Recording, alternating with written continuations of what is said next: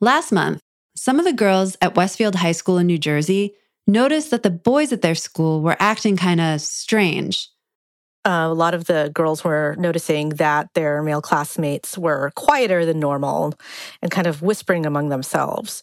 So they suspected something was going on and were starting to ask questions.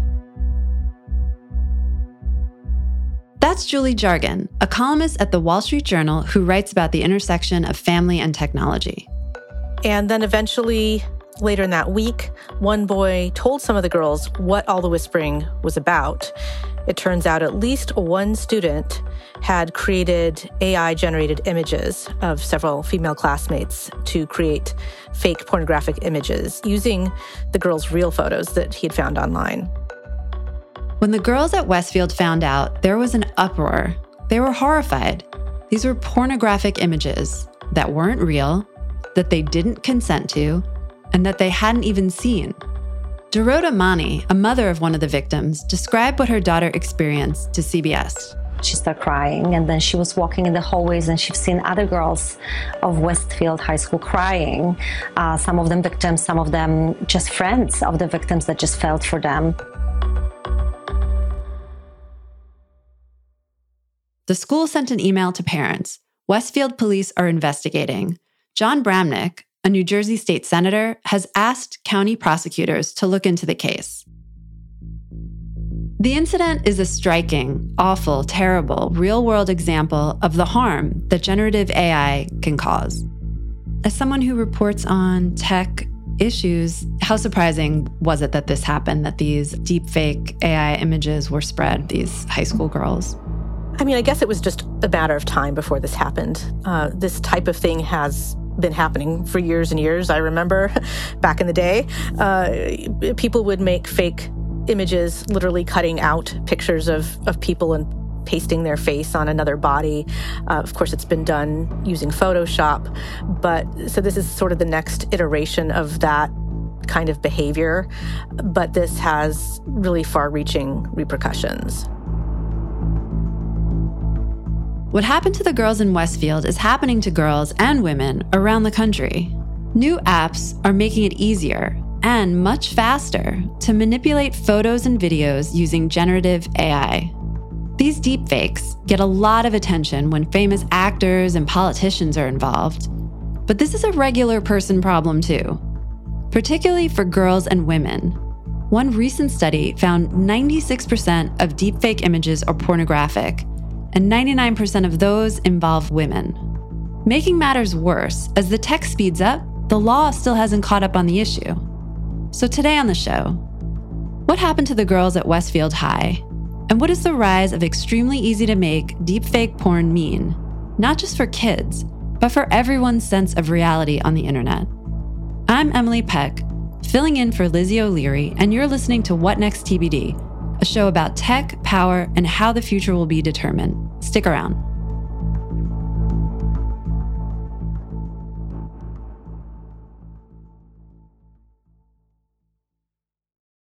High school can be a cruel place. Students in their formative years have to deal with a lot bullying, identity issues, sexuality. And within that world, there have long been issues of students invading each other's privacy. Generative AI poses a new threat, and there are tools everywhere now that are cheap and easy to use. A lot of them are free or maybe charge a minimal amount to use. So it's very widely accessible. It's just all sorts of websites where you can do this kind of thing, remove clothes, swap faces, that kind of thing to create fictitious images using you know faces of real people. Um, it's it's gotten much more believable too. The technology has advanced to the extent where it's not so obvious anymore that it's a faked image. Um, a lot of images now are very realistic. You've probably seen them on your social media feed of celebrities. It's hard to tell what's real and what's not anymore. And that makes it harder for people who have had their images used in this way to say, hey, this is this is a fake image. It's not it's not clear.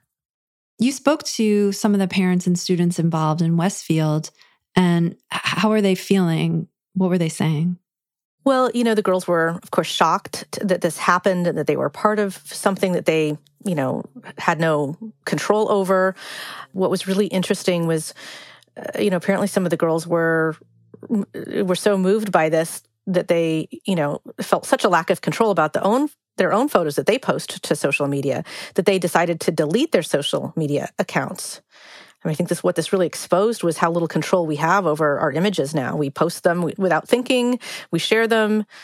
You know, everybody's photos are so widely available, and anyone can now just take them and do something nefarious with them. And, and then, of course, the parents are concerned about what impact this will have on their daughter's future when they apply for college or jobs or, or just in dating or social situations where someone might Google them and come across these pictures. So uh, it has a lot of far ranging repercussions on on these people. Right. And I mean, even if these girls leave social media, even if you leave social media or I leave social media, there's no guarantee your photos won't be on the internet. Um, I have kids in school, and the school is always putting the kids' photos on on Facebook and social media. You know, I, I think we've even said like, don't do it, and they still do it. It's it's it's inevitable that we all appear on the internet, and thus are all susceptible to these kinds of fake AI images. Yes, absolutely. It would be really hard to have no digital footprint whatsoever anymore. Um, you know, unless you kind of start very young when your children are born to make a conscious decision to really not ever post a photo or let a grandparent or a friend. I mean, someone's going to post a photo somewhere, sometime, and it's largely out of your control. And so you already mentioned the school, talking to the school and the police. So uh, what has been the response? They went to both. It sounds like parents went to both the school and to the to the police. What did they do? Yeah, so initially the school actually sent an email out to parents explaining that this had happened. The, the principal said she believed the images had been deleted and weren't being circulated and called it a very serious incident and, and it advised parents to continue talking to their children about responsible technology use and saying that the school would do so as well. Some parents filed police reports, and so the police are investigating, but have said that they have said through the, the city that they would like more parents to come forward and, and provide statements so that they can conduct a thorough investigation. There's a state senator in New Jersey that I spoke to who said he was talking to the county prosecutor about looking into the case. So there's a lot of interest there on the part of you know officials to look into this matter. What are the laws around doing this? I know there are are serious laws, federal and state, around child pornography. So if these were real images, nude images of of these kids, then the law would be pretty clear. But is it as clear around faked nude images? It's still considered a bit of a legal gray area. There are child sex abuse material laws that do uh, prohibit computer generated images of minors. So that could be a potential recourse. Um, and there are a handful of states that have specifically created laws to prohibit non-consensual fake you know pornography from being distributed. Um, but there's no one federal law at, at the moment that specifically targets this type of ai generated imagery from being spread. And that would be more of a problem because these fake AI images, um, it's not just a problem in high schools, it's a problem for regular adults, um, right? And celebrity, not just celebrities, just really regular people, anyone. It's happening with increasing frequency that people's images are being used in this way online, and the law is just not ready for it. Yeah, I mean, t- typically technology advances at a pace that, uh, that outpaces laws, and this is another case of that. And, you know, a lot of the high profile cases that you hear about in the news, um, doctored images of the Pope and of Oprah Winfrey and other celebrities, those get a lot of attention. But the, the majority of faked images are actually non consensual pornographic Ugh. images. And mostly of women, right? And mostly of women. I saw something that was like 96% women. Yeah. Something just outrageous like that. So this is basically just a new awful menace for women to deal with on the internet and and federal law has not caught up to it. That's correct. That's what these teen girls in Westfield are kind of like getting their first taste of. And and you know one of the girls that that I talked to and you know about this she she was uh she presented she kind of talked to a group of city council people and the mayor and others who gathered at her mom's house for um, a meeting on this. And she said, you know, that she's that she and her friends were all aware of the fact that you know creepy guys on social media might be looking at their pictures, but they they never guessed a, fellow classmate of theirs would take an image of them and do something like this. I mean, is there are there any anything else that students can do um, or are doing around this? You know, keeping social media accounts private is probably one tactic to use. But again, like you said, schools post pictures of students online. Um, it, it is it is really hard to control the flow of photos that are out there, but just being a little bit more mindful of how your photos are shared and used is you know could probably go a certain way, uh, you know, to to protecting yourself. But there's no one easy answer to this because if someone really is motivated to find a picture of you and and create a fake image, they can probably do that pretty easily. When we come back, what are companies doing to stop the creation of fake porn?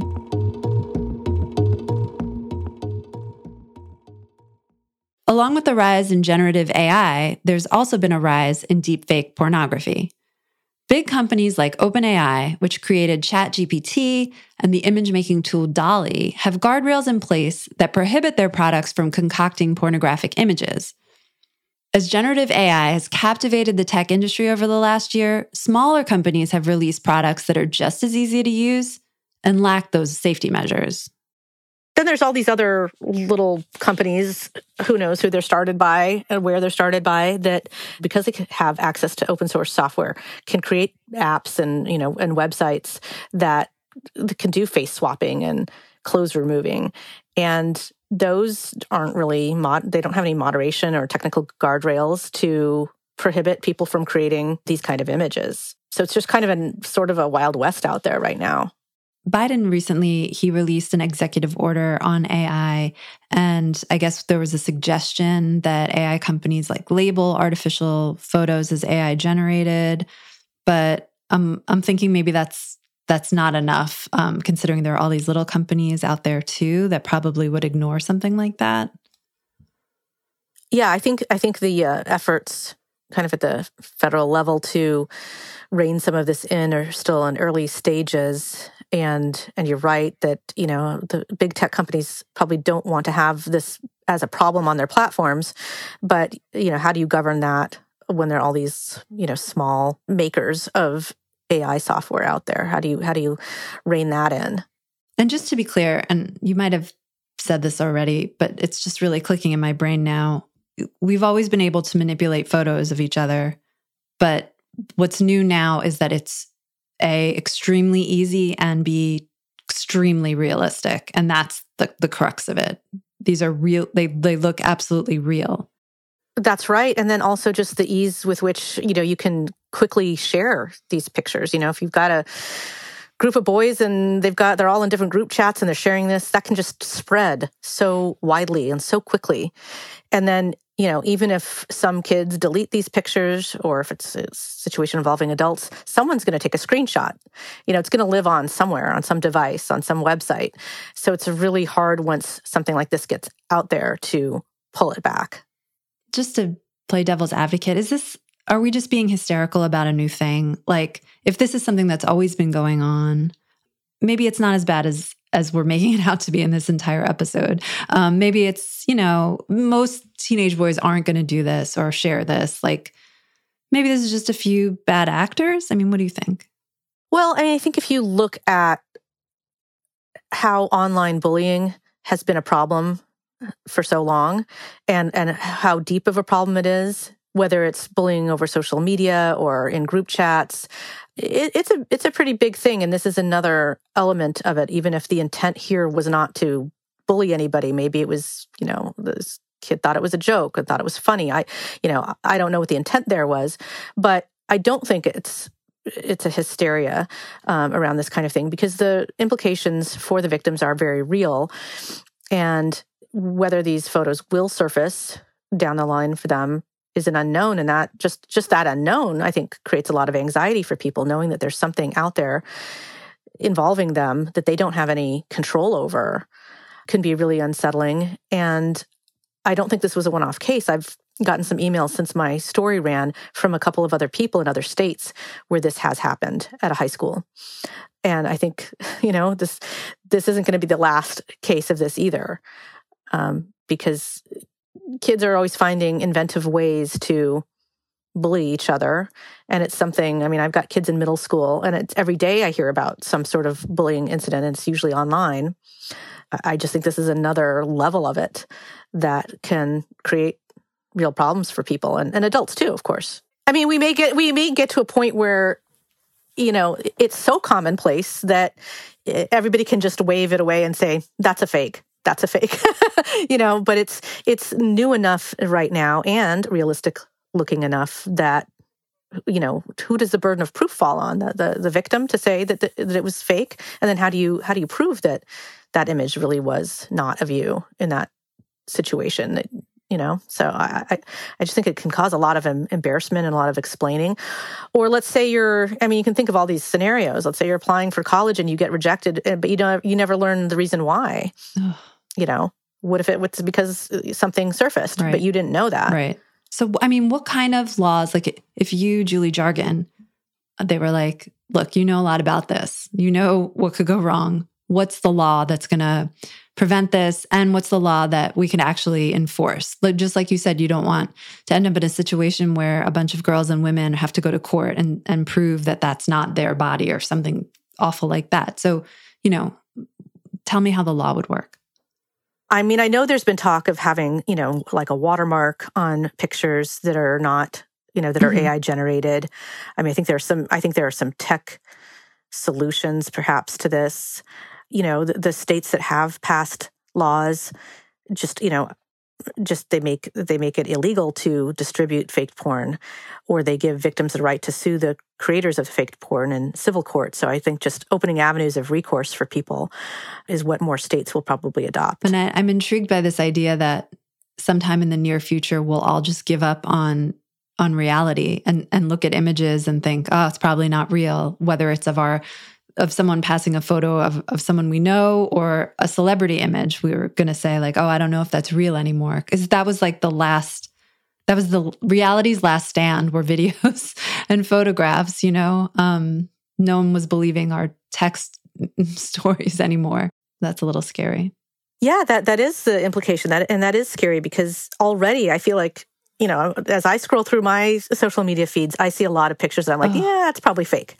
Um, how do you discern what's real anymore? Maybe there will be a solution where there will be some sort of signifier that you can, that everybody can have access to to distinguish what's real and what's not. But I think it's going to be a long time, probably before we would get to that point. And there's already so much misinformation out there that it really is hard unless you go to a trusted source to know, you know, what what's a real news article or a real pairing of a photo with a news event or what's a real photo to begin with. So it's getting harder and harder to know what the truth is. How does the story end in Westfield, New Jersey? Um, I guess are the photos all deleted or we may never know if they are all de- deleted? I don't think we can ever know if they're all deleted. Um, and I, I, don't think the story there is is over yet. Um, I don't know what the investigation will yield if they'll have enough information to go on. Uh, so I think it might be some time before this all really plays out there. And in other schools and other parts of the country where this is probably happening too. So the school is saying they believe these images were deleted. But I mean, that kind of is hard to believe given everything we've talked about that the school really would say that and expect us to believe it. Yeah, I mean, clearly anybody who had received these images and these group chats could have taken a screenshot. Uh, there really is no way of making a, an assurance that all of these photos are now gone. They may have been deleted from some of the, you know, the devices of the the kids the boy or more than one boy who created these images. But once you share something, the expectation is that eh, that it, that it can be out there. And also the the website where these images were created. uh, what is their privacy policy? How long do they retain images that are created on their website, and where do those go? And that's another open ended question that I think parents that I've talked to in Westfield want answers to.